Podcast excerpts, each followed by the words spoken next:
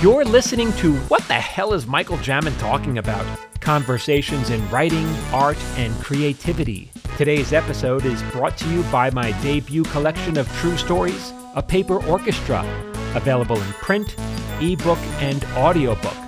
To purchase and to support me and this podcast, please visit michaeljamin.com slash book. And now, on with the show.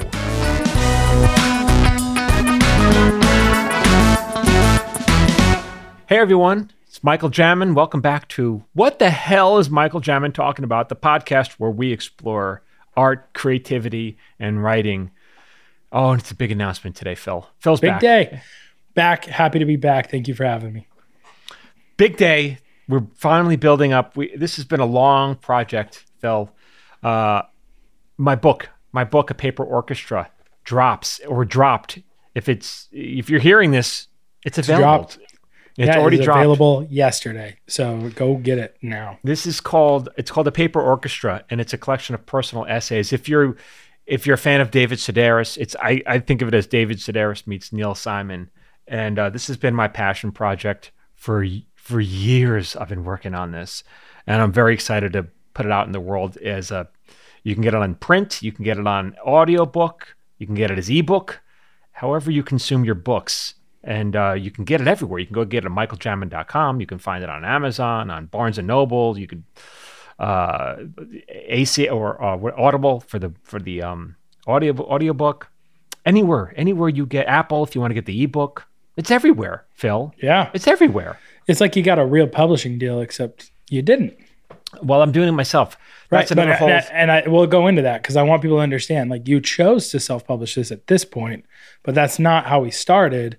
And we've talked a bit about that when we, you know, changed the podcast title and we talked a bit about it. We were talking about your live shows, but I think this is like let's celebrate Michael Jamin a little bit today because this you, you're always talking people to to build the mountain to climb. You are now at the top of that mountain, and I imagine you're looking over and saying, "Oh crap! Look that other peak there. I've got to get to now." Yeah, I already am. Yeah, for sure. A lot of it, and I hope this inspires a lot of you. Like, because some there's so many people who are like, I want to sell my screenplay, or I want to sell my, you know, I, I want help me break in, help me, help me. But there's so much that you can do. You like it's so dis unempowering, disempowering.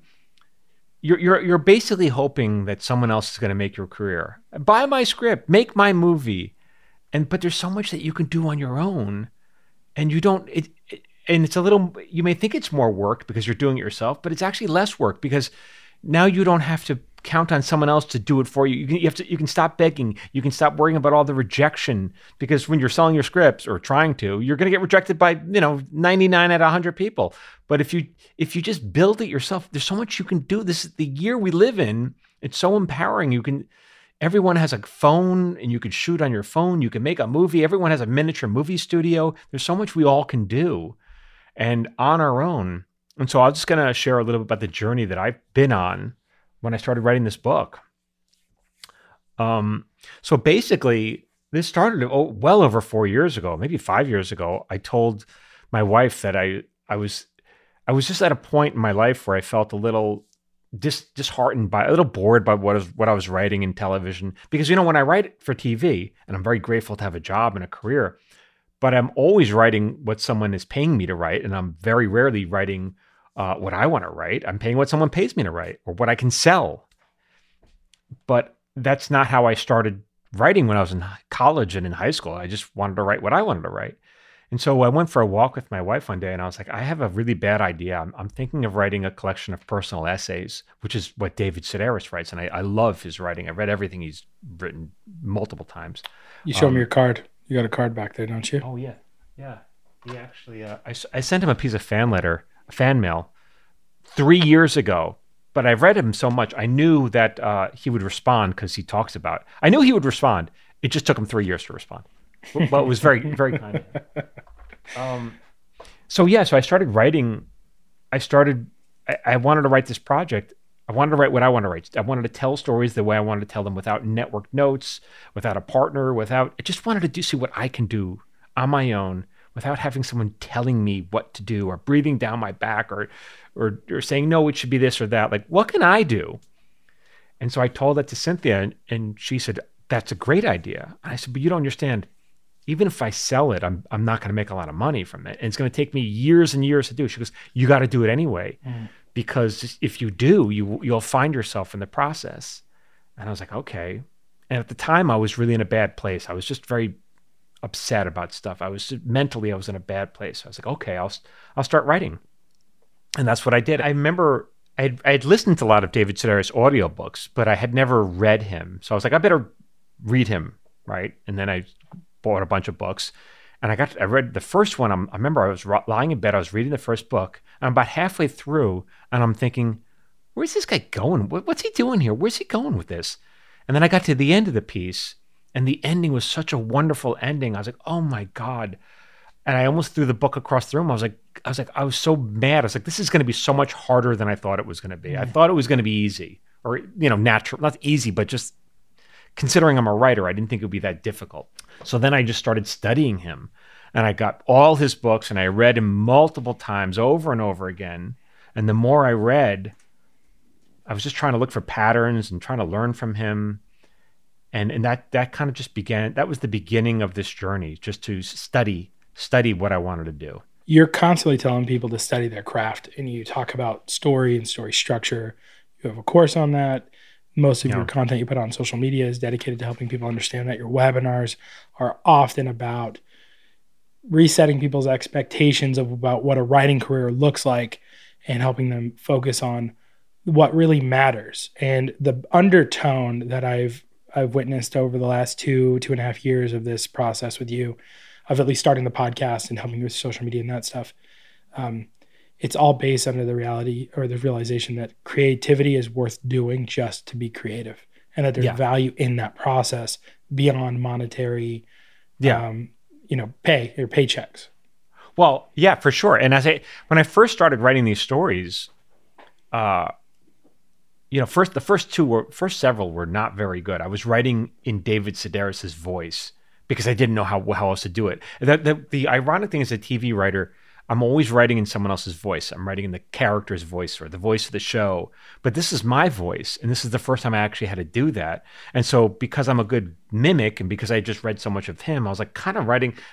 I was kind of writing like him, and I and I I thought the first two stories were good, and then I set it down for a couple of weeks, and I read it with fresh eyes, and I thought, oh, this is terrible. This just it felt like a cheap knockoff. It felt like it felt like me pretending I was him, and I hated it. I threw all those stories out, and then I had to figure out, okay, what's my voice? And that was a long discovery. But the reason why I'm this is a long way of go- saying this. Those first several stories, I wrote, I don't know, maybe maybe six or seven stories, and it just takes months and months. At one point, I reach out to my agent. I'm at a very big, prestigious Hollywood agency, right? For but they do film and you know they represent me in film and TV, and um, I reached out to my agent. I told him what I was working on. I said, "Hey, do we have a book agency, a book department?" He's like, "Of course we do." Like, "Ah, what do I know? I tell him what I was doing. I said, "Can you hook me up with one of your agents?" He goes, "Sure." So I reach out to their agents. This guy's in New York. Now he doesn't have to take, just so people know, he doesn't. I told him what I was doing. He doesn't have to take me on as a client, but he has to take the call. Like you know, that's you got to. I'm I'm paying them. They got to take the call. He doesn't have to bring me on to represent him in in books though. And so I told him what I was doing. He goes, oh, that sounds interesting. Send me what you have. I go, well, I only have a handful of stories, but I'll- send you what you have. So I emailed them to him. I never heard back. I didn't hear back for probably six months at this point. Hmm. And I'm still writing more stories. It doesn't matter. Like, I, you know, whatever. I'm thinking maybe he read it, he didn't read it, he doesn't like it, whatever. I'm not going to stop writing them though. And I just kept on writing all these stories. Finally, six months later, he reaches out to me. He goes, I'm so sorry it took me so long to read these. I love them. Let's let's get on the phone and talk about them. Hmm. I was like, sure. He goes, and he was like, when we when we spoke, he said, um, he said, do you have any more? Because he only read whatever I sent him, maybe six stories. And uh, I go, as a matter of fact, yeah, I'm almost I'm almost done with the collection. Give me another couple weeks, and I'll send you the entire collection. So at that point, you know, it was, it was you know, but again, I'm writing it because I want to write it. I want to do this. It's not, I'm not thinking about how much money I'm going to make. I'm thinking about the process of writing and, and figuring out how to learn. I had to relearn how to write because I'm a TV writer who now is writing books. It's it's a it's it, there's a little difference. There's some difference to it. So, yeah, a couple things here. I, I, I love the narrative, and I don't want to interrupt the narrative, but I think there's some Mm. topics that are coming up here. Is it okay if we just dive into those for a yeah, second? please. Okay. Um, you talked about David Sedaris, and you were reading this, and you're like, "Where is this going?" And then it ended in this way that was almost upsetting because it was so beautiful and Yeah. so well done. Yeah. what what I'm hearing you say is something you talk about regularly on the podcast and in your social media content, which is um, the way you unpack your story is the Mhm. job of being a writer, and that's almost effectively what I'm hearing is that's your craft and your tone and your style. You still have to understand story structure and you need to understand these things, but the unpacking. Would you say that that's a, an example of, of what you're talking about when you say how you unpack something uh, matters?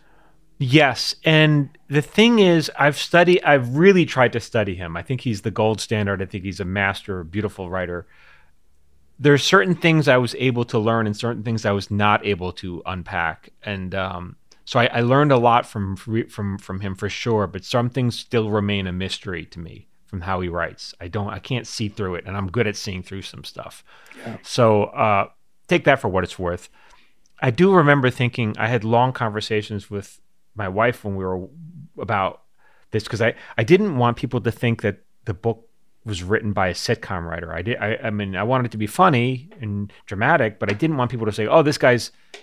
I didn't want. I wanted it to be a little smarter than just a sitcom, for you know, I guess.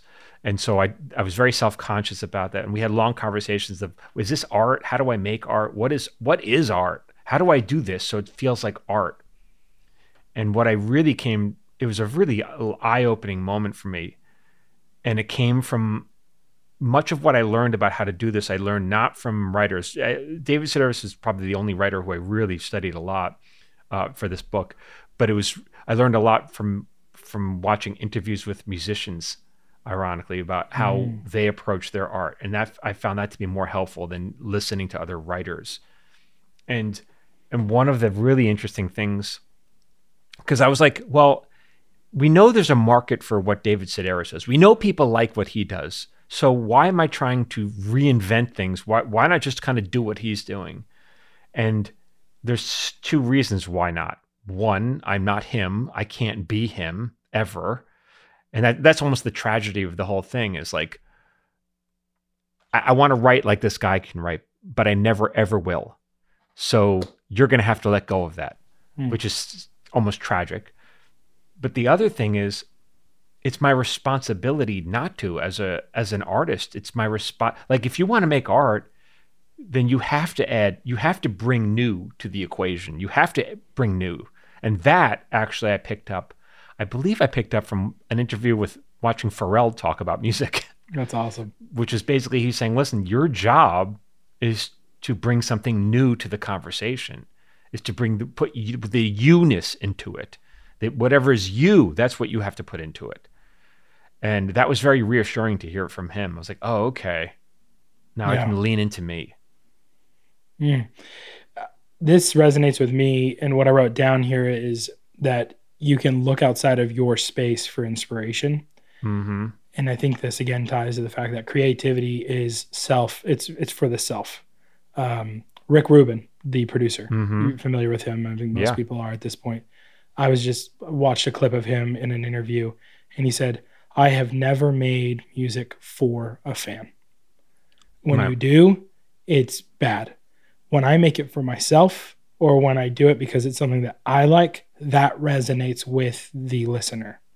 yeah And would you say that's what you're doing here is you're writing this for you in your tone because it's the best pure expression of your art? Well, yes, yes and no. Like I, I, I it, some of it's it's very truthful. It's very painfully truthful. It's very intimate. It's I, I, I go there. I think that's what makes Mm. it interesting.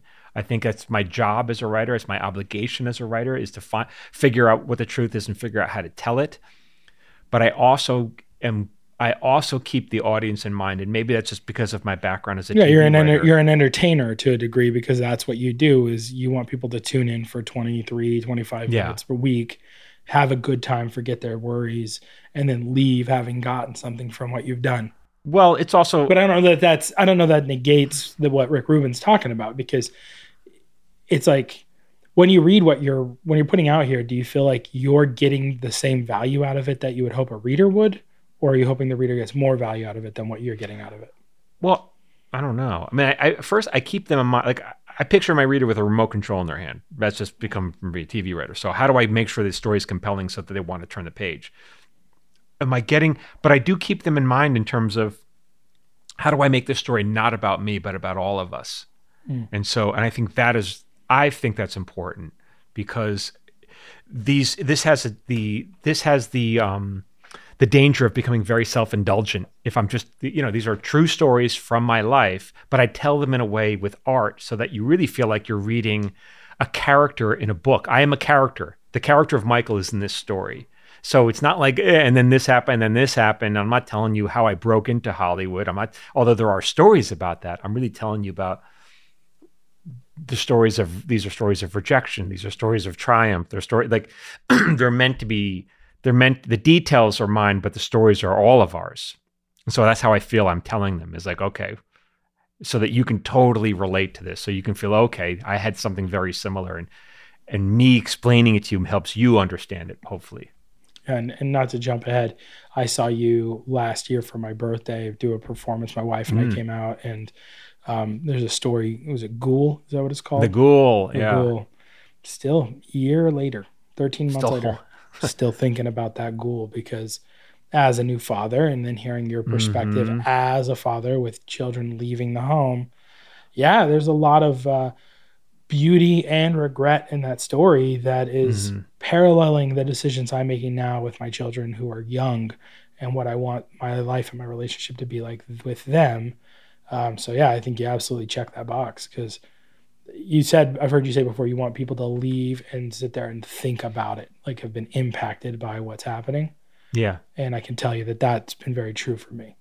that's been my because yeah so phil came to i perform this and, I'm, and if you want to see me perform you can go to in your town if i travel with it michaeljamin.com slash upcoming but that's one of the stories and that's actually one of the stories i gave out to reviewers like you know uh, you know right to you know to, to review the book and people they, you know they like that story but um yeah it's my goal when i write any story and hopefully i achieve this is like you, you know the, the people say um I couldn't put it down. That seems to be like the nicest thing you could say about a book. I couldn't put it down.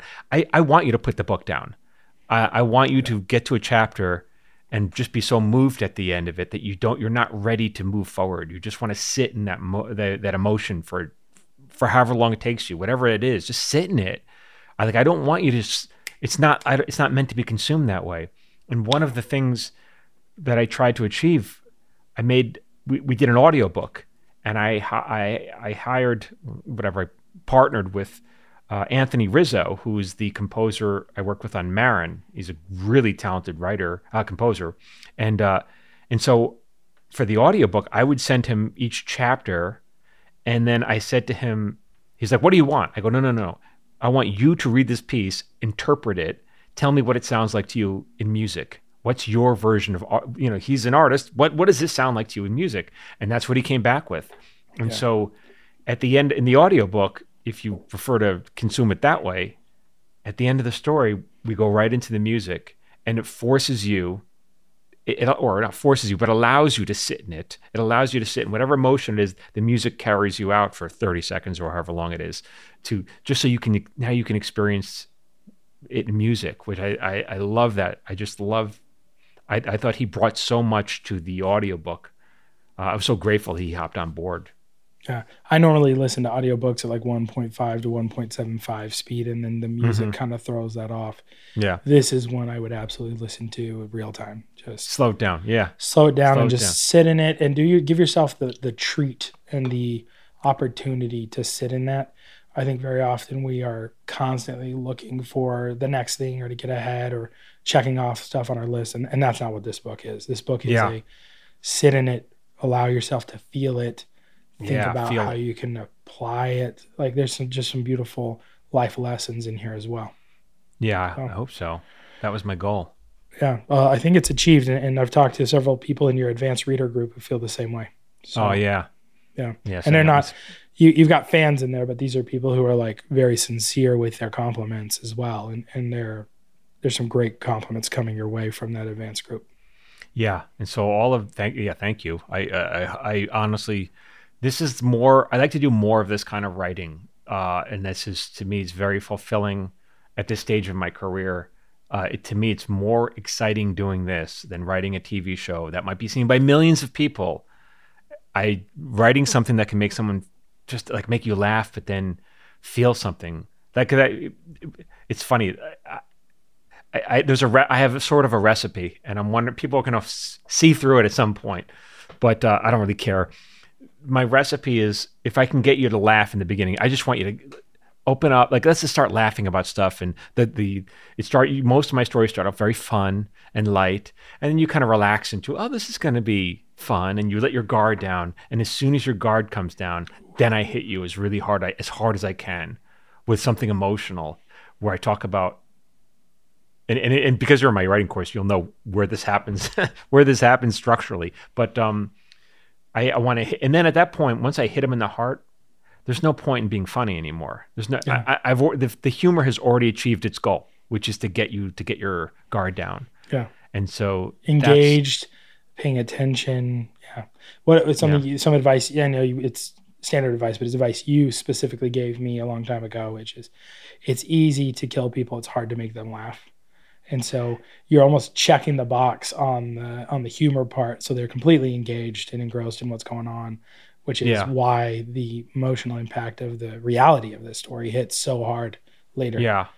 There were times I thought maybe I'm being too funny here in the beginning. I'm, I'm not even sure, but uh, but but you know, because I don't want to. I, I didn't want any of this to feel silly. I just wanted it to be fun until. Uh, but yeah, tonally, there's. I guess there's some stories are a little lighter than others for sure. Yeah, it's good stuff. Uh, going back to what you're telling though in this narrative of how we got to where you are, Mhm. you said that you reached out to your agent who got you in Yeah. touch with like the literary agent effectively for books and publishing and um, a lot of people myself included might be tempted to submit to the agent and then wait and do nothing and you made a point of saying you continued to write and Yeah. the question when he came back is do you have more Yeah. so a lot of people, I think the mistake is that they're putting all their eggs in the basket. And we see this all the time with the questions on the webinars for the podcast, for your live Q and A's when you do them on social media, whatever it is. How do I get an agent? How do I get a representative? How do I get a showrunner attached? How do I do this? And it's it's like you say, like you're giving, you're putting all the power in the hands of somebody else, and you're saying that's the wrong thing to do. And because you didn't, because you were writing for yourself to do the job, and you didn't wait for one person to make your career, Yeah. you were even Yeah. more successful in getting. And he doesn't care. I mean, he's a good guy and everything, but he doesn't care if I if I achieve this. What does he care? All he wants is like, is he going to make money from this? And that's fair enough. He has to make money. Yeah. So my dream is my dream. I gotta. I have to make my dream happen. Yeah. And so yeah. So then turned it into him. We sent it out, and that and then the the feedback I got was, hey, this is really great, but platform drives acquisition. I said, well, what does that mean? It means you need to have a social media following. I said, really? Is it? It's not good enough that it's well written. No, not anymore. Like maybe 30 years ago, but today the industry, in, you know, publishing has changed as much as Hollywood has changed. It's really about it's, you know, can they sell it? Is and, and now it's sold on social media. That's you're expected to have that. And I was a little upset about that. I was like, why can't it just be good enough? Because everyone loved it, but platform drives acquisition. I said, all right, well, how big of a social media following do I need? This is two and a half years ago. And I couldn't get a straight answer. They wouldn't, then no one really knew. But especially in the space of, they had a, they had a good point, Phil. They really did. It's not like, this is not a novel. These are personal essays, but they're, like I said, they're told story wise. You're not going to, if, if you didn't know me, you'd be like, oh, this is a nice story. But it just so happens that it's true. Um, but the point that they made was, or maybe I made it with myself. I think that's what it was. I was like, if you were to go to Barnes and Noble and you my book was on the shelf, why would someone buy it if they don't know who I am? Because there's true stories. Who care like who cares if you don't know who I am? And that's a fair Yeah. it's a fair thing to ask. Why would someone pick it off the shelf? Now, here's the thing. As I was arguing with myself, but here's the thing: N- no one goes to Barnes and Nobles anymore. Like when they, that's not where people get books. I mean, you know, they exist, but most people just get it online. Most of the books are sold online.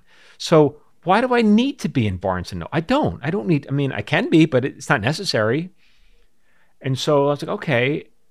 And then I was like, well, if I build this, if I build the platform, if I get a big following and people want to support me and buy the book and they're because they're curious and they like what I have to say and they think I'm talented, great. But then why do I need a publisher? Like, what is the pub? Like, what do they bring to the equation? Honestly, what? Oh, they can get your book in Barnes and Noble, great, but no one goes there anymore. So hmm. what exactly did they do? And I'm like, well, and, and and by the way, they get most of the money. I'm like, okay, well, they can they can help you get a, a they, they help you design the book cover. Yeah, but the problem is they don't help you. They design the book cover. You don't get a choice of what the book cover is. They, you know, they maybe they give you three choices, but that's about it. It's they decide how they want, and they decide what the title of the book is because you sold them the rights. So why am I giving away all this power to someone who hasn't earned it? Why am I making them rich? Why am I letting giving them any creative input at all when the whole point of this was for me to have 100% creative input? I remember at one point I was uh, because I had talked to other you know people in the publishing world, and they thought, man, your title could be better. It's called the Paper Orchestra, and I was like, yeah, but I, I think I like the title. Like, the, yeah, but no one really knows what it means. And I'm like, yeah, you got a good point. No one knows what it means until I remember this conversation. Yeah. And then it was ironically, it was, I had a long talk with my daughter. It was on my birthday, and we went for a long walk. And she's so smart, and she says, "Well, why are you?" I, she said to me, "The I thought the whole point of the book was for you to just write what you wanted to write without anyone giving you no." I said, "Yeah." She goes, "Then why are you changing the title?" I said, "Yeah, why am I changing the title? Why am I second guessing myself?" You know, so I did it my way. I did hundred percent my way, and this is my book and and I like that's exact. It was such a this is my expression without having anyone telling me it's wrong, it's different, it should be this or that. And along the way, I gotta say, Phil, so frustrating for you know, it's so frustrating to hear this kind of stuff. I think, but it's like I, I understand what people want. Like if if I, I I want this, I want a complete creative expression. And to me, that's that's the satisfaction. Whether I sell a, a hundred copies or one copy or you know a million copies, it's the it's the process that I got so much joy out of, and I think that's what people will enjoy. I mean, it's like, you know, stop. I, I had so many agents even afterwards. They find me on social media. They reach out to me, go, and I tell them what my book is, and they go, "Oh, ah, that sounds nice. But if you write a young adult novel, I can sell that for you. Or if you write a how-to book, we can sell that." I'm like, "Yeah, I don't want to write those. Yeah. This is what I want to write. This is exactly what I wanted to write. Yeah. You know, you got to do it yourself." That's right. And that's what you tell people, right? You got to basically make your mountain, create your mountain, and then climb your mountain. And, and all of it's doable. Yeah. It's just going to take a long time, but it's it's going to take less time to build your mountain and climb it than it is for you to beg someone to to make your life. and begging someone to make your life means you owe them and they have power over you. And it's also, but you're going to hear no so many times. You're going to get so much rejection. Like, who needs it? Why not? Why not just put all that creative energy into what you want what you want to achieve instead of like you know why are you wasting your energy hitting people up on LinkedIn? What's the point of that? Mm. This is something in business I'm bad about because we've talked about it before. I own a digital marketing agency. that was that was my career path before I moved to LA, and I still operate that agency. And we do nothing on LinkedIn. And I was like, "Well, you got to be on LinkedIn. That's where the businesses are." And I was like, "I get that. Mm. Like our business is almost purely word of mouth, and it's Mhm. because I'm not out shaking my can asking people to put money in it. We stand on the value of the work that we do, and then that refer that's referral work that goes out to other people. And that's not the way to grow like to a business that's going to end up on the New York Stock Exchange or end up something you can trade. But what it is is it's a lifestyle business that creates a way for me to do what you're doing, which is to Mhm. make my art, to do be creative, to Mhm. live my life the way I want without having to be beholden to somebody else dictating what I do with my time and my hours. And Yeah. what I'm hearing you say is it's effectively the same thing for your book is had you gone with an agent who sold your book to a big publisher, you would now be mandated to do things in a certain way and you would have lost all of the same creative control and it almost Yeah. sounds like it would spoil the whole experience for you. It's hard to say. I mean, it, I, I, you know, in the beginning, that's how I thought I had to do it, and then I realized I didn't have to. Like, who knows? It could have been a great experience. I, I don't know. Well, I mean, we'll never know. But I also know it's not necessary, even a little bit. It's not. You know, there's so not not in today's world. Um, and if I do another book, maybe I will use a publisher. Maybe not. I don't know. But the point is, if I do, uh, they're going to pay me for it. Like, you know what I'm saying? They're going to, like, this first one's on me. I have to prove myself. Sure. If, if, if they want in on Michael Jamin, they're going to have to pay me or else, because now it's the, now the power has shifted. Yeah. I- can't remember if we've ever talked about this, but this uh, this came up in conversation this week. It's Kevin Hart, right? Where he worked traveling, doing stand up comedy, getting names, getting emails after shows, building a fan base. And then when he got his first big deal, they were like, all right, and then we'll need you to send this out to your email list. And he said, it's a million dollars. And they said, what? He says, you didn't work to build that list. You don't get my people and mine. My, I put in the blood, sweat, and tears on this. You did not. And Yeah. you're going to pay me for that blood, sweat, and tears. And what happened? They pay him every time They paid him. Yeah, pay, pay the man. I mean, so yeah, so a lot and a lot of this, and and you've helped out as well with you know, uh, you know, enormously just in terms of you know, the podcast and helping me with marketing and all that stuff and the website. Um, so yeah, but but uh, it's still one of these things like build it first. I, this is the order in which you need to do things when you make things, make it first, and then people will join in. People will want a piece of that. They'll want to. They'll either want to help you, or they'll want part of your success, or whatever. It's not the other way around. It's not, hey, help me make my dream. No one wants to help you make your dream. No one cares about your dream. You build it first, and then they'll come out of the woodwork and decide whether they want a piece of you or not, because they can make some money off of it. But it's so much more empowering when you look at it that way. It's like, hey, I have something to offer here. I have something great. I'm not even offering it. I have something great here. Do you want a piece of it or not? And the answer, if they know, okay, that's fine. I will do it without you. But it's the other, you know what I'm saying? It's not like, hey, help me make it out. Is it, hey, help me? Because then you're begging. Mm-hmm. It's the other way around. It's, it's what it's, you know, I have something great and I'm going there. I'm doing it with or without you. It's up to Yeah. you. You can decide. It's field of dreams, right? If you build it, they will come. Yeah. You got to build it first, though. Yep. You gotta you build it have first. To, you have to do the crazy thing. You have the lofty idea. You got to go make the baseball field in the middle of your cornfield Yeah. in, in Nebraska or wherever. And people say though, I don't know how to do that. You know, but if you are a creative person and you want to get into a creative field, writing or screenwriting, whatever, be creative. Yeah. Prove you how creative you are. You'll figure it out. Figure it out. Yeah. Go cut your teeth. I I think it's um, this metaphor for life, though, which is we have to do things that are difficult and hard and things that we don't enjoy because that's how we learn and grow and get better. And Mhm. you know, redefining failure, I think was a big deal for me because failure was something I just tried to avoid at all costs to the point that I would do nothing if I thought I wasn't going to be 100% successful. So imagine doing that trying to be a writer when Mhm. writing is rewriting, right? You're Mhm. not going to be okay the first 10, 15 drafts or Oh, whatever. God, no. And, and so if you have this fear of failure, and what is failure? So redefining what these things means is very important. And uh, you know, you start looking when you start looking at failure. A lot of very smart people have said that failure is just the fastest way to get to success. Like you just have to fail as fast as possible so that you can achieve your goal.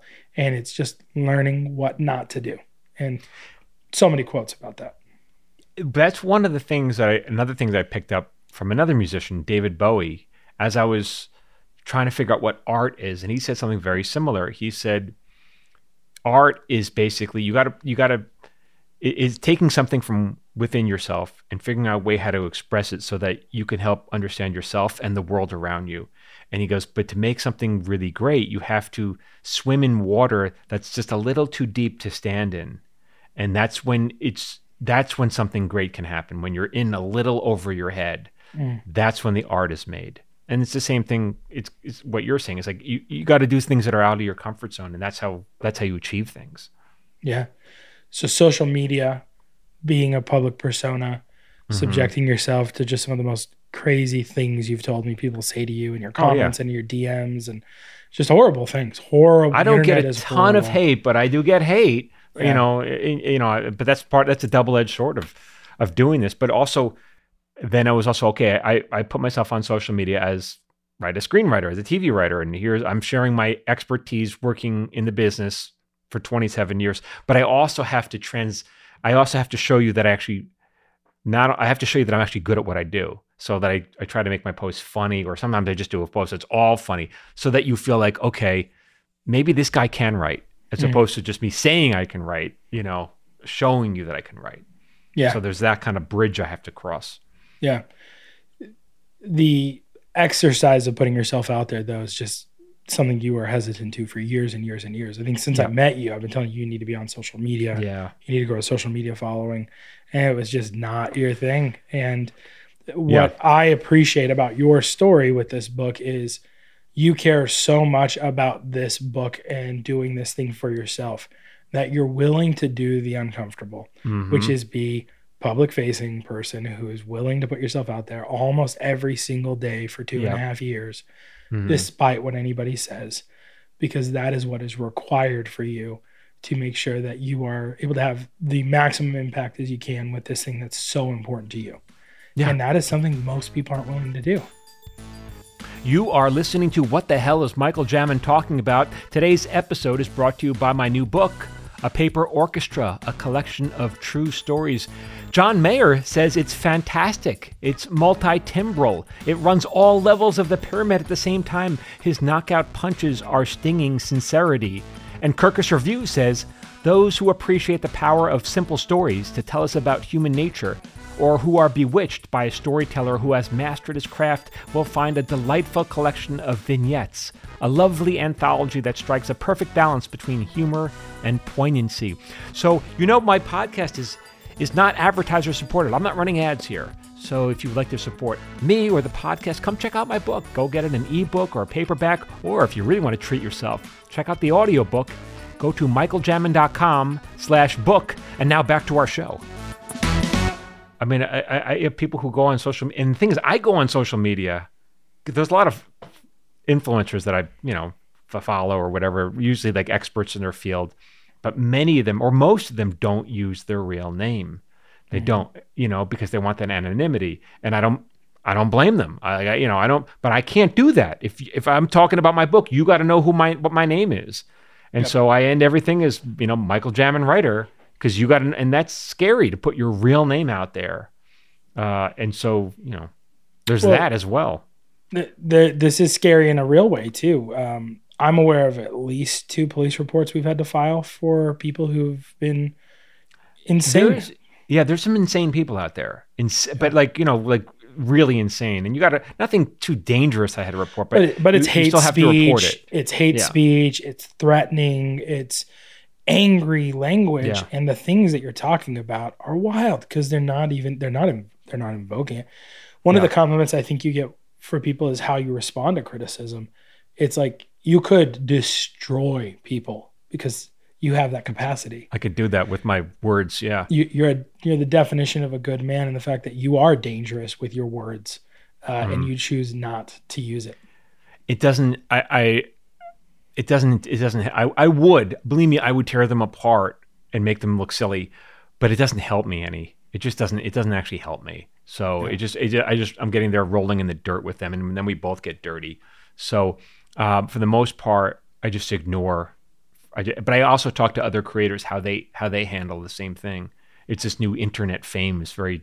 Uh, it's it's a strange territory to walk in. Yeah. Yeah. Well, we were just talking earlier today about uh, how you went. Would you go into like a Kinkos or something to print Yeah, I went stuff? to a Kinkos. I got spotted in the wild. yeah, somebody This knew who you were. Yeah. and and that was Chris. like more. Yeah, it was more common. Shout out Chris Kinkos. Yeah. Kinkos Chris, you're on the podcast. Um, but it's it's like the first time. I remember the first time that really happened to you. I remember you told me like you'll never believe what happened. I was out in this place and somebody Yeah. shouted Michael Jamin Writer from their car. yeah. And it's just a weird thing, you know. It's, and I- just odd. Yeah.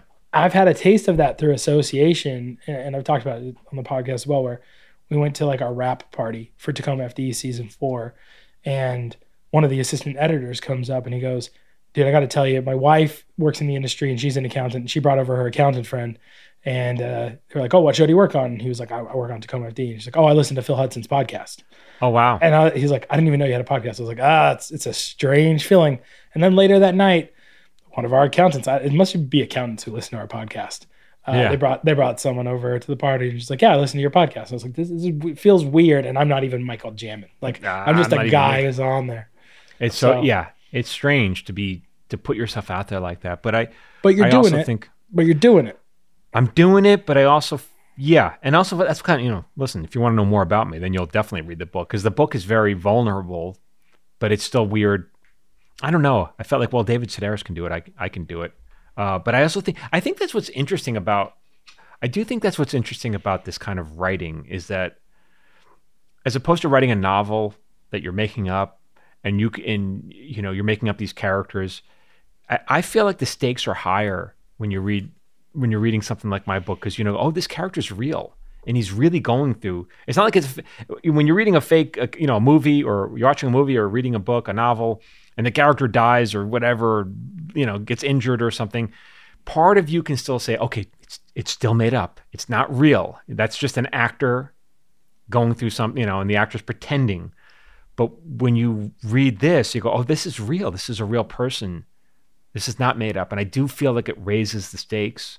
And in some mm-hmm. way i feel like this is my answer to ai to what mm-hmm. if everyone's worried that ai is going to take writers jobs this is my answer to that which is you, ai cannot do this it's Yeah. ai is not capable of telling a story about me that's real i have to do that Yeah, someone someone just yesterday I saw someone posted that asking AI to write about to write about something is like having them listen to a thousand hours of people talking about pizza and then Hmm. asking it to make a pizza.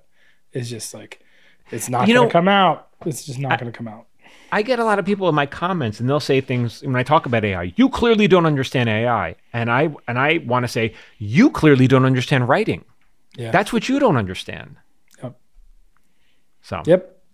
Yeah. It's uh human the human condition. I mean, we've been talking about this forever. That's what Star Trek is, right? It's it's data, figuring out what it means to be human. And yeah. The thing that comes to mind for me was this random clip I saw probably when it was airing real time in the early 90s.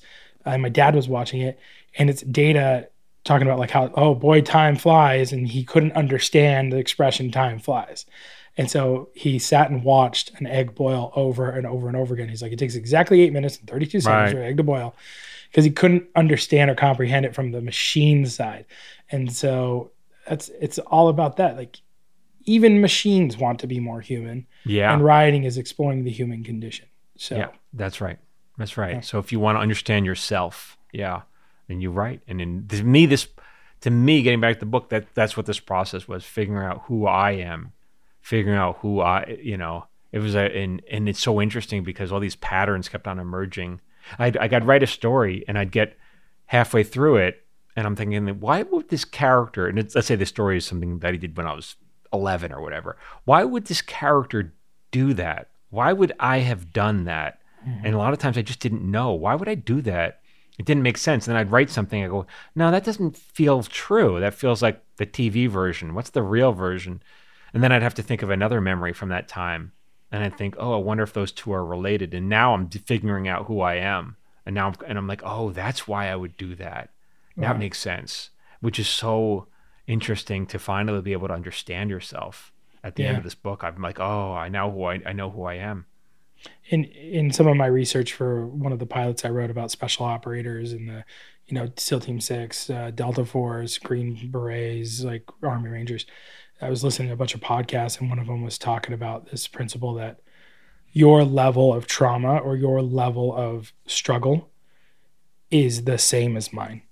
Even if something I've been through has been more horrific from an objective perspective, Mhm. Our perception of my worst trauma and your worst trauma are equally impactful. Yeah. Right. And I'm wondering, you know, we had very different childhoods, and, and we've talked a Mm-hmm. bit about mine and, and a little bit about yours, but does that process of exploring why would you do things as a child, is that healing for you? Yeah, and it, it was healing and helpful. A lot of these stories, I feel, are apologies to various people I've heard over Mm. my life, and uh, it- it's not written to be an apology. But when you're telling the truth, it's an apology. When you're Yeah. acknowledging your end of it, it's an apology. And so it's not uh, not writing it. Hey, please forgive me. It's you know, it's just about the tr- the truth. And so, yeah, really, it's so helpful. And um, yeah, I, I think I hopefully I think I hopefully this is what people will respond to when they when you read the book. You go, oh man, um, yeah. But thank you for that. Thank you for putting to words what I couldn't do because I'm not a writer. You know. Yeah, yeah. Well, that's the stuff that stays with us, right? Um, it's it's a metaphor for things we're going through, and I I think one of the most impactful lessons I learned in film school was the Kuleshov effect. What is Right. that? So it was this Russian um, director who showed the same shot of a man, and then he put it against a starving child or a child in a casket or food or a beautiful woman. And at the end, everyone came up and like that actor was incredible. Like, when he looked at the food, I could feel his desire for food. When he looked at that girl, I could see the pain of, Oh. of, of her death. And when he saw the woman, I could feel the lust. It's the exact same shot of the same man. And it's the sh- subjective projection that one puts onto art Mhm. that allows you it, it's a it's an unconscious way for you to make sense of your world and import what your experience is in on something which is why art has always been a part of humanity it's why it's something Yeah. that we have always i think sought after it's not entertainment from a sedation perspective where we're trying to avoid Right. sometimes it's that but very often the things that impact us and mean something are the f- they are things that we need to experience because they make sense allow us to make sense of our world Right. That's a good point that you point that out. Yeah, it's like I- feel like I've done. I feel like I played a part part of that in writing sitcoms. Like sometimes, you know, and there's a place for it. So you come home after a long day, you just want to b- tone out and laugh and and really not be mm-hmm. challenged and not go there. But for this piece, and there's nothing wrong with that. People want to be entertained, but for this, people just still learn wanted- from that too that people need that and it serves a role Yeah. too it's it They need that. it's But it's for this, I didn't want that. I wanted to go way deeper than that. I wanted to, because I wanted you to feel something. Because my my contention as a comedy writer, and I know this is true, is that when you write that humor, write something funny, or if you go, you sometimes you'll go see a stand up who's hilarious, but then you leave and you you're hard pressed to remember one joke that you liked, or you you're hard pressed to remember what you even liked about it. You go, I just spent an hour laughing, but I don't really remember any of it. You know, mm-hmm. I know I enjoyed myself, but I can't. It's not with me anymore. And my what I really wanted to do was write something that would stay with you after this, so you're still feeling like we talked about. You're still feeling it, and you can't just do that with comedy. You have to mix drama into it because comedy. That's not what comedy does. well i mean your course and what i've seen you do in your craft and sitcoms as well this is a really key point is why do we care about this thing the reason Yeah. we don't care that's the story and that's the personal and that's the people and so Yeah, I mean, this is this has been your point and what you've been teaching for years and years anyway is like none of it matters unless it means something. And that is the drama part of the comedy. Like yeah, that comedy can break things and it can move us and give us that ebb and flow and that roller coaster effect of emotions. And those are beautiful experiences to have in sitcoms eh, or dramas or dramedies. But it's the why why are we watching this? It's the human thing. That's that Yeah. human piece. Yeah. That's what you're saying. That's what I'm hearing. yeah. Why? Yeah. Why? What? are- What's at stake here? What's really at stake? So, Yeah. and I and I, again, I studied other writers. Some I thought did it great, and some I didn't think did it well at all. And so I was trying to hold myself to that higher standard of the ones who did it, you know, really well. You know, Yeah. because I knew what I wanted. I, I knew what I wanted out of this. And and again, we started by saying you've climbed this mountain and I'm there's another mountain. There's Right, another mountain. Sometimes people have said to me, like, "Well, are you going to turn this into a TV show?" Like, I, for, it's so odd. It's so odd, or a movie that somehow. I was even watching. What was I watching? American Fiction, that movie, and in, there's a line in it where this uh, this author, she had a book that was a bestseller, and then she's giving an interview, and someone said, "Oh, maybe they'll make a a movie." I hear they're making a movie out of it, and she's like, "Well, I can't tell you anymore." Like as if a movie is better than a book, or Yeah. a TV show is better than a like a book could be a book. A book can. What's wrong with a book just being a book? But if if it so. I don't either have any plans to turn this into a TV show. If anyone could, it'd be me. I'm, you know, I'm a TV writer. I, I could, I could. I would. I have very specific ideas on how I would want to do it, and whether a buyer would want to do that or not. I, I don't know, but I, I wouldn't sac. I wouldn't compromise how I'd want to do it. But the best way to make it happen, if it if it did happen, I would have to sell a lot of books first. So if if anyone wants to see it happen, then yeah, get a book, and then I would then it, I would actually make content behind the scenes on TikTok. Hey, look at me! I'm now I'm meeting with this studio, and now I'm. Yeah. If that's the ride you want to go on, then in order to go on that ride, I have to make it a you know I have to sell a lot of copies. So, Yeah. uh, but So I, I don't know. Again, that's not that's not my goal. Support. You could, yeah, you can if you're curious, but that's not, again, that's not my goal. The goal of this was only one thing: I want to write a book that moves people. Yeah. Not a, you know, was never uh, a TV show. I could write it. I, I- I can write a TV show. I, I write TV shows. Like I, you know, I'm not. That's not what I wanted to do. Yeah. And if you want to be moved, you have to buy a copy of the book. Because if you're listening Well- to this and you want to experience what Michael has put together, Yeah. you have to buy a copy of the book because that is, I mean, you've you've invested. I know the number you've invested significantly into just making Oh, yeah. this happen for yourself. Yeah. This is not some like, you know, random cousin who's like, hey, I wrote a book and I put it on no, no, uh, no. Amazon Publishing. This is like a, the real deal. I mean, lift your book up if you don't mind, so people can see Oh. the cover. Um, this has been out for a minute, but even just the story of this cover and how you got this cover and found this artist and licensed it is a beautiful story in and of itself. Yeah, that is. So I, I, so okay, that's another thing. So I wanted to cover. before we dive into this, I just wanted to point out too, like when I when you're talking about like you looked at all these other writers and people and you said that's who I want, that's the level I want to be at. You've Mhm. done this one, whatever you do next, you're still going to be saying the same thing. All right, what's the next level of of professionalism or craft that I can get to? And Yeah. that's because you are a pro, and that's what you tell people to be: is be a professional, which is constantly striving to be better than the last time. Yeah, I, I know there are a lot of writers or authors, you know, maybe indie authors. They're cranking out books. I'm like, Jesus, I cranked this out. This took four years. Like, I couldn't, I didn't crank this out. This was, this was worked on really. Yeah. I really worked on it. Yeah. Um, Uh, but talk about your cover. I, I, I didn't I apologize for interjecting there. I just want to get that point across that you're still going to be pursuing it, that excellence, and that is what makes Yeah. you. That's what makes people stand out. People excellence stands out in a world. I hope of- so. Of yeah, make make something good, and people. will That's and, okay. So for the cover, I, I wanted a good cover, but it, the book is funny, but it, and it's also very poignant. And so I looked at other uh, uh, cover, you know, books, books that I thought were really good, and so I found this one guy um, who had actually designed some of David Sedaris' early covers. I didn't know this guy, but he, obviously he gets comedy. So I read his name is Steve Snyder. I just found him on Instagram. I don't know him from a hole in the wall. And I DM'd him. I slid into his DMs and I told him what I was working on. And I told him, I noticed how weird it is for me to reach out to him. And he goes, Oh, well, send me your manuscript. So I did.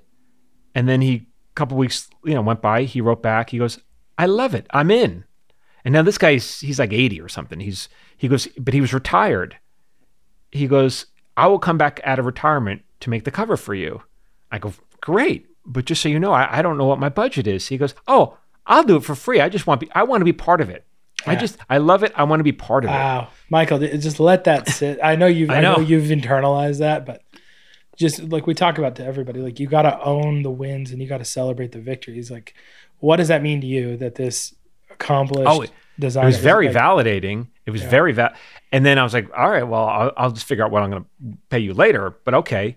But then, as we were moving down the line, uh, he he he was starting. You know, he's retired, so he was getting. Ah, I just made plans. I'm going to be traveling for. He goes, I want to do this, but I don't. I don't think I can get it done on time. He goes, I, I was like, okay, I don't want to. You know, uh, okay, maybe you can re- refer somebody. So he recommended one of these acolytes, one of the people he trained under him. And so I reached out to her. Same deal. And so I want uh, hiring her, Jenny Carrow. She did a wonderful job with the cover, but getting the cover right. And then when I finally, we finally got the cover, and I reached out to Steve again. I go, "Here's the cover. You want to see it?" he goes, "Ah, damn, I love it. I wish I didn't drop out." but um, That's awesome. but what happened with Jenny? So she came back with a bunch of covers that were good, but they didn't feel right. They just didn't. There's something about it didn't feel right. It was like almost. And then she had one cover. I was like, and I and I, I hated keep going back and forth with, with her. I was like, I, I don't want to discourage her. So one was almost good, I mean, almost like right, but not quite right. And then I was intent. I was going to use it, and then for some reason, I happened to see an ad on Facebook, or it was an article from about artists or whatever. So I click on this article, and I'm reading the article, and then there's other. I see the the cover that she was going to license for my, you know, she was going to license some artwork for my cover, and I recognize it. I go, that's it. That's and I I click on it to discover more about what this artist had done, and then which took me to his website or his Instagram page. I don't remember, but and then I discover all his other work, and I go, that's the one.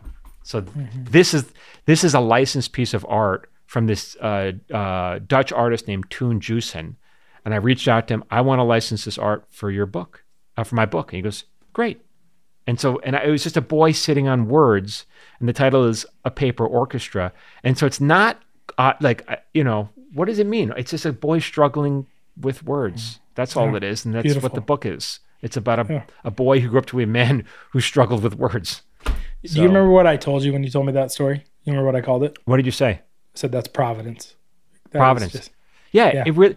There was a lot of that. There was a lot of just, hey, that's the universe telling me this is what your cover should be. And, Yeah. Like, and once I saw, I go, that's it. We're done. We're done. We can stop looking.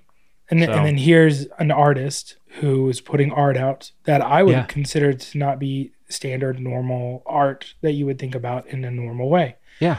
And then here he's featured in this article, and then here now you're reaching out, and his art is now in, supporting and improving your art. It's a beautiful thing, right? And then the same thing with Anthony Rizzo, who did the music. When I got him aboard, I go, listen, Anthony, I, I'm making this audiobook. I don't know how much I can pay you. He goes, I don't care. I'll, I want to be part of it.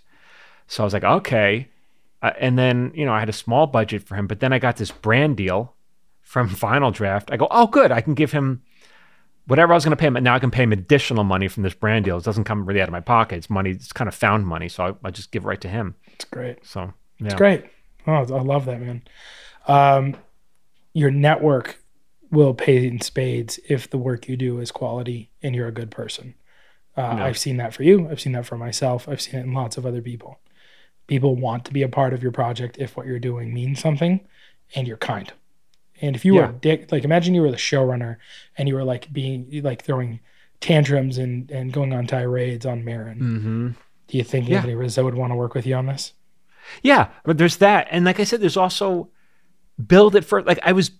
If I if I started this by saying reaching out to these people on, on Instagram or whatever, hey, I have this idea that I want to make. Will you be part of? Uh, yeah, uh, no, c- come back to me when you're done. Yeah. Basically, you know.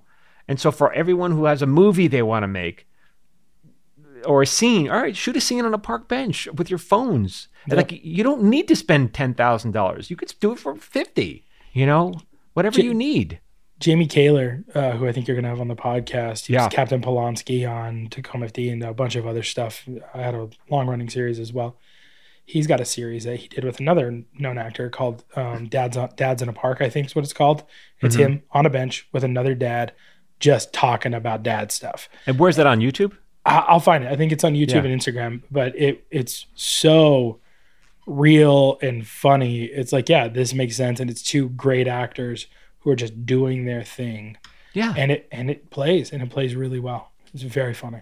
And when you look at people doing interesting things, people, this is what I say, like people who are just popping, who just broke onto the Hollywood scene somehow. Somehow they have a special on Netflix, or somehow they're a star of a show or a movie, whatever. Look how they did it. They did it themselves, and then Hollywood discovered them because Hollywood was like, "Oh, we can make money off this person." It's the it fable. wasn't the other way a- around. It's a fable of overnight success that is never overnight success. There was always something before that every time. Yeah. So they're all these are people who are already building it. People like me, people like you who are already building it, and then people see go, oh, look, what's that fool over there building? I want in on it. Mhm. And then that fool's going to say, well, you can be in or you can. Either way, I'm doing it without you. Sure. So come along for the ride if you want. gonna happen. Um, I, I'd love to talk about some of the endorsements of your book, if that's okay. I don't want to embarrass you Sh- Oh, uh, with some of this stuff. How do you feel about telling the John Mayer story? Oh my God, that's I think another this thing. is I think it's a great story, and, and I'll just say this: like, Michael will always be very hesitant about bringing in friends or colleagues to talk Yeah. about his stuff, and he's not. He's made it very clear as we're talking about how to help him market his book, like.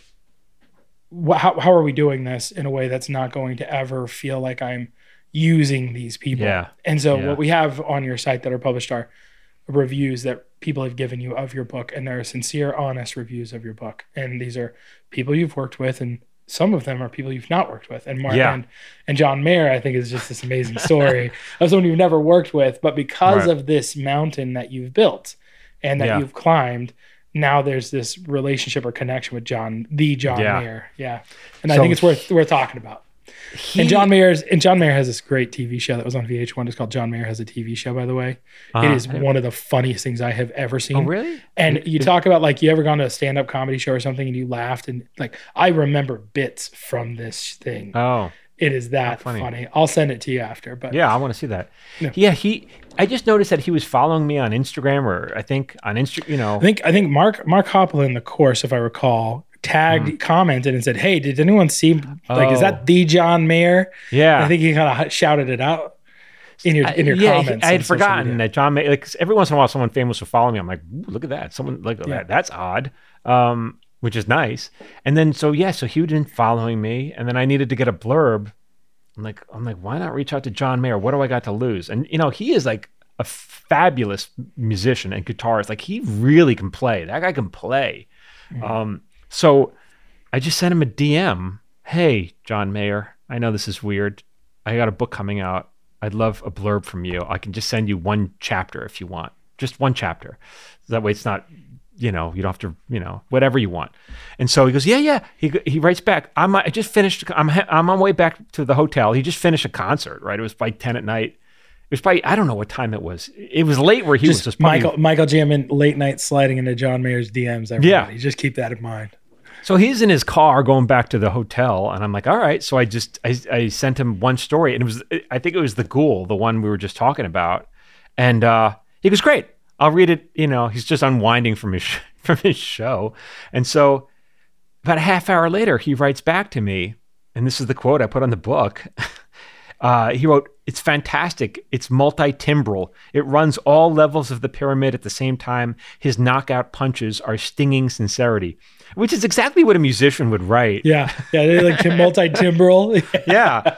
It's, I was, I go, This is perfect. because I can write more. And I'm like, This is perfect, you know? And so we spent, I don't know, an hour or so just DMing each other. And I'm asking him mm. questions about art. And he's just DMing back. I'm like, holy shit! I'm on. I'm DMing John Mayer, and it was getting late, and it was it was later where he was. He was on the East Coast, and my wife's like, it was like I'm lying in bed. She's like, "Are you still talking to John Mayer?" Yeah, I'm Yeah. still talking to John Mayer. you you can't hilarious. write that. You can't write that. That's a beautiful. It's a beautiful funny. little thing.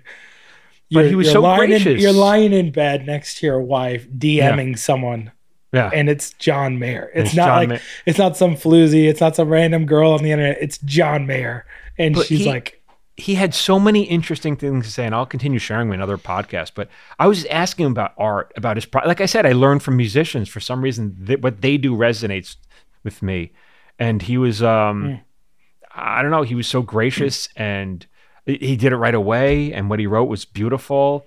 And then I was asking about other some of the songs he wrote, and he just he had some really good advice, some really that apply that applies to writing as well. That I thought was just like this guy's like when you talk to him, you go, "Oh, this guy's an artist. He's not phoning any of this in. He gives a lot of thought to what he's doing, and it's super important to him." And I just thought I just have so much respect for people like that. It was like, you know, he's, he's not a guy who's out to make.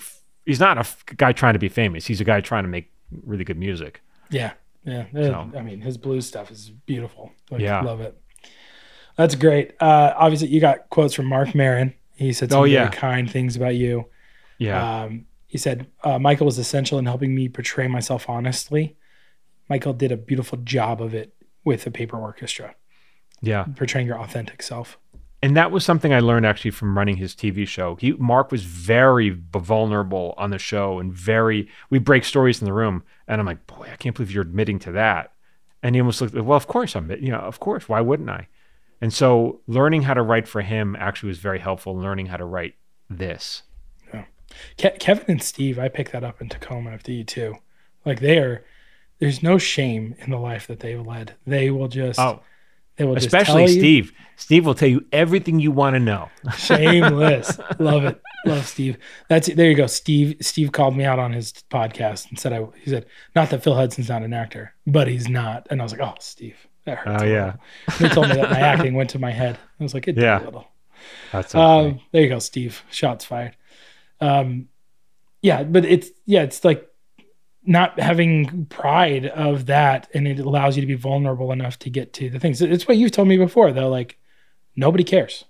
yeah. No one You think other people care? They don't care. Yeah. Yeah. They're too busy thinking of, about themselves. And They're not. They're, I, I've said this before. Is that I think uh, one of the worries people had when I, you know when I was writing this book, they go, "Well, this is pretty personal, pretty vulnerable. Are you worried about being judged?" And I've responded, "I'm I'm more worried about people judging me to be a bad writer." Mm. And so, because of that, I will go there. I will give it to you because I, that's more concerning to me that you think I'm a bad writer. Yeah. And so, ironically, if you're worried about being judged, the course of action you should take is allow yourself to be judged. Yeah. And then you won't be judged. you and I were talking to another writer once, and they said that they didn't want to go there. And you Yeah. told me we had a conversation like, "Did you hear what they said?" Yeah. And it's like this is someone who has lived a life and has a story to tell, and they won't go Yeah. there. Yeah. I'm like, well, what? You signed up for the wrong job. That's the job. Sorry. Yep. That was beautiful. Laura Sangiacomo left me a beautiful Laura. here. She's so sweet. I worked with her on Just Shoot Me. You know, it was my first job. And so I reached out to her and yeah, you can, if you want to read what she wrote.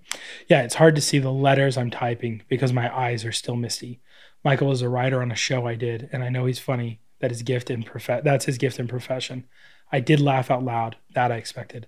But what I appreciated the most was being led into thoughts down the path to his deepest confessions and deepest loves. Good storytelling also leads us to ourselves, our memories, our beliefs, personal and powerful. I loved the journey. And Michael, I don't know that there's any more fitting way to cap off the conversation we've had today than that quote. Yeah. And, and she's an artist as well. I mean, she's an actor. I remember working with her. She, re- it was, you know, she's, she's, Laura's with the material, you know, she's, she's an artist. So I think she appreciated my journey as well. You know, Yeah. Um, not to take away from that, I just thought we could just talk about some of the other people who've read your book and, and left blurbs. And you guys can go see this at michaeljamin.com slash book. You got Steve Levitan, who co-created Modern Family. He's the creator of Just Shoot Me, your first real boss, right? mm-hmm. Yeah. Yeah. Judy Greer, the infamous Judy Greer. Yeah. John Altschuler, who co-created Silicon Valley. He worked with you on um, King of the Hill. Yeah. King of the Hill and Lopez as well. Yeah. Uh, Max Mutchnick, the co-creator of Will and Grace. Yep. Dave Krinsky, he was a showrunner on King of the Hill. Mm-hmm. John Aibel, who was a writer on Kung Fu Panda, who Yeah. wrote Kung Fu, Kung Fu Panda. The infamous Steve Lemme from Broken Lizard. Lemme. Ke- Kevin Heffernan from Super Troopers, Beerfest, Tacoma FD, and, Beer, and Yeah. Lizard. And David Litt, who was a co-creator of King of Queens.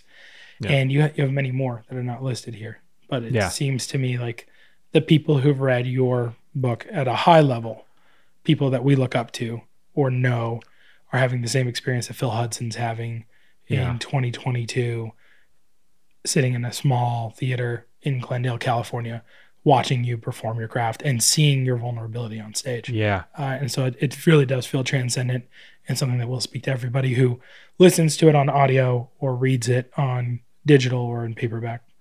Yeah, yeah. So I, I hope I hope all of you will enjoy it, and if you are writers yourselves, uh, you know, I hope it inspires you to to mine your own life for stories. And that's the, actually the last chapter I talk about that how I turned is a little behind the scenes of how I actually turned this idea into a story, like my thought process while I. So if that interests you as well, that's also part of the book as a bonus little part. It's great. Now I I'm one who will buy almost all formats of a book because I can, no, because I can put on audio while I'm like audio is better for me. I like I can remember most of that tones and things like that. but often when I'm trying to study something, I will read it while I'm listening Yeah. to it. This feels almost like a performance getting to see you live in Yeah. the audiobook format here. And I think there's a bonus, is that right, with with your wife Cynthia, who Yeah. directed this? There, that's yeah, that's on the audiobook. We had a little again a different behind the scenes as well.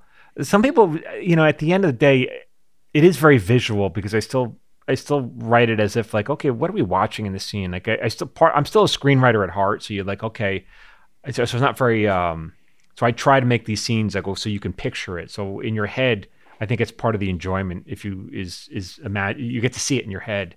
Uh, although I didn't, like I said, I didn't want you to think I was a TV writer, but parts of it, I think you you have to just you know you, you have to embrace. Yeah. Well, uh, all formats available right now at michaeljamin.com. Kind of anywhere books are found at this stage, right? Through Yeah, some of the should be. set up. Yeah, So if you're interested, go pick it up. Um, you're doing signed copies on your website. So if you want a signed copy, you can go to michaeljamin.com slash book and you can get it there. Mhm. Um, anything else you want to talk about your book? that's it. We got some merch as well. We got some accompanying merch. That's another thing. I hope this works out. By the time I do, I have to make merch. So I have I I have a friend who is a um. I hope this works out. We're, we're talking on Monday. Uh, he he he does uh, the bumpers. He used to do the bumpers for the Conan O'Brien show. So he's helped me with uh, design some of the merch. And this is how it works. If people come out, you Yeah. know, hey, I want to be part of that. Yeah. so Well, well, it's it's been a pleasure, and I just want to say, and I'm so proud of you as your friend and someone I look to, Yeah. to as beyond just a mentor, really someone I look uh, look to as a as a dear friend. I am I'm so proud of you for the work you've put in for putting yourself out there. I have seen, and again, you're older than me and have lived more life than I have. But in the time I've known you, I've seen your growth as you've put yourself out there to be more vulnerable, to share your art, and the you're reaping the rewards of that through other people wanting to participate and the ability to impact other people. And I think you're a great example to people of why you should be putting yourself out there because imagine all of the lives you've touched over the last two and a half years through the podcast, through your mm-hmm. videos, through your social media content, and how many of them you would have never, ever been able to impact had you not started down this journey that you yeah, didn't want to go down, but needed to, because as we've heard in Stoicism say, the obstacle is the way, right? Your Mm. path, this obstacle of growing your following and putting yourself out there, is the path. The journey is the path you needed to go down to have the fulfillment of getting this out. Yeah. So, uh, and thank want- you for all your help and your, help marketing this and all, all that stuff, the website, all that stuff. Of course ha- happy to support you and, and anything you're doing here. And and likewise and it's so mutual too. And for everybody like this isn't something i'm getting paid to do. I'm doing it and i've been doing it because it's mutually beneficial. I want to be a Mhm. part of what you're doing. And i've been begging for this for years of knowing you You to get this been. type of stuff. So uh, um it's it's mutually beneficial. And and everybody who knows me because of michael thank you for for that trust. But michael Yeah. thank you for having the life experience to say what you need to say in a way that is impactful Well, thank you. That's that's beautifully said. That's because you're a writer. Yeah. Thank you. working on it. Working Thank on it. Thank you, sir. Um, lots of stuff to talk about. Obviously, the book is the most important thing right now. There's webinars, there's courses, there's free stuff. But right now, now's the time to go support on the book and uh, and do something for yourself. Get the book and give yourself time to breathe and sit with it and feel it. Yeah, feel it. Go get it. MichaelJamin.com. Thank you until, guys so much. Until next time, keep reading. Keep reading. Thank you, Phil. Catch you guys later. Bye.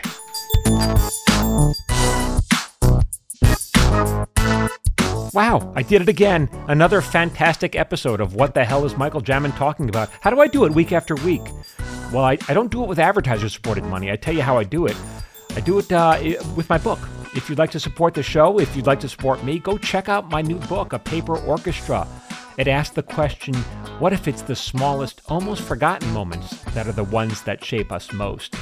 Laura Sangiacomo says good storytelling also leads us to ourselves, our memories, our beliefs, personal and powerful. I loved the journey.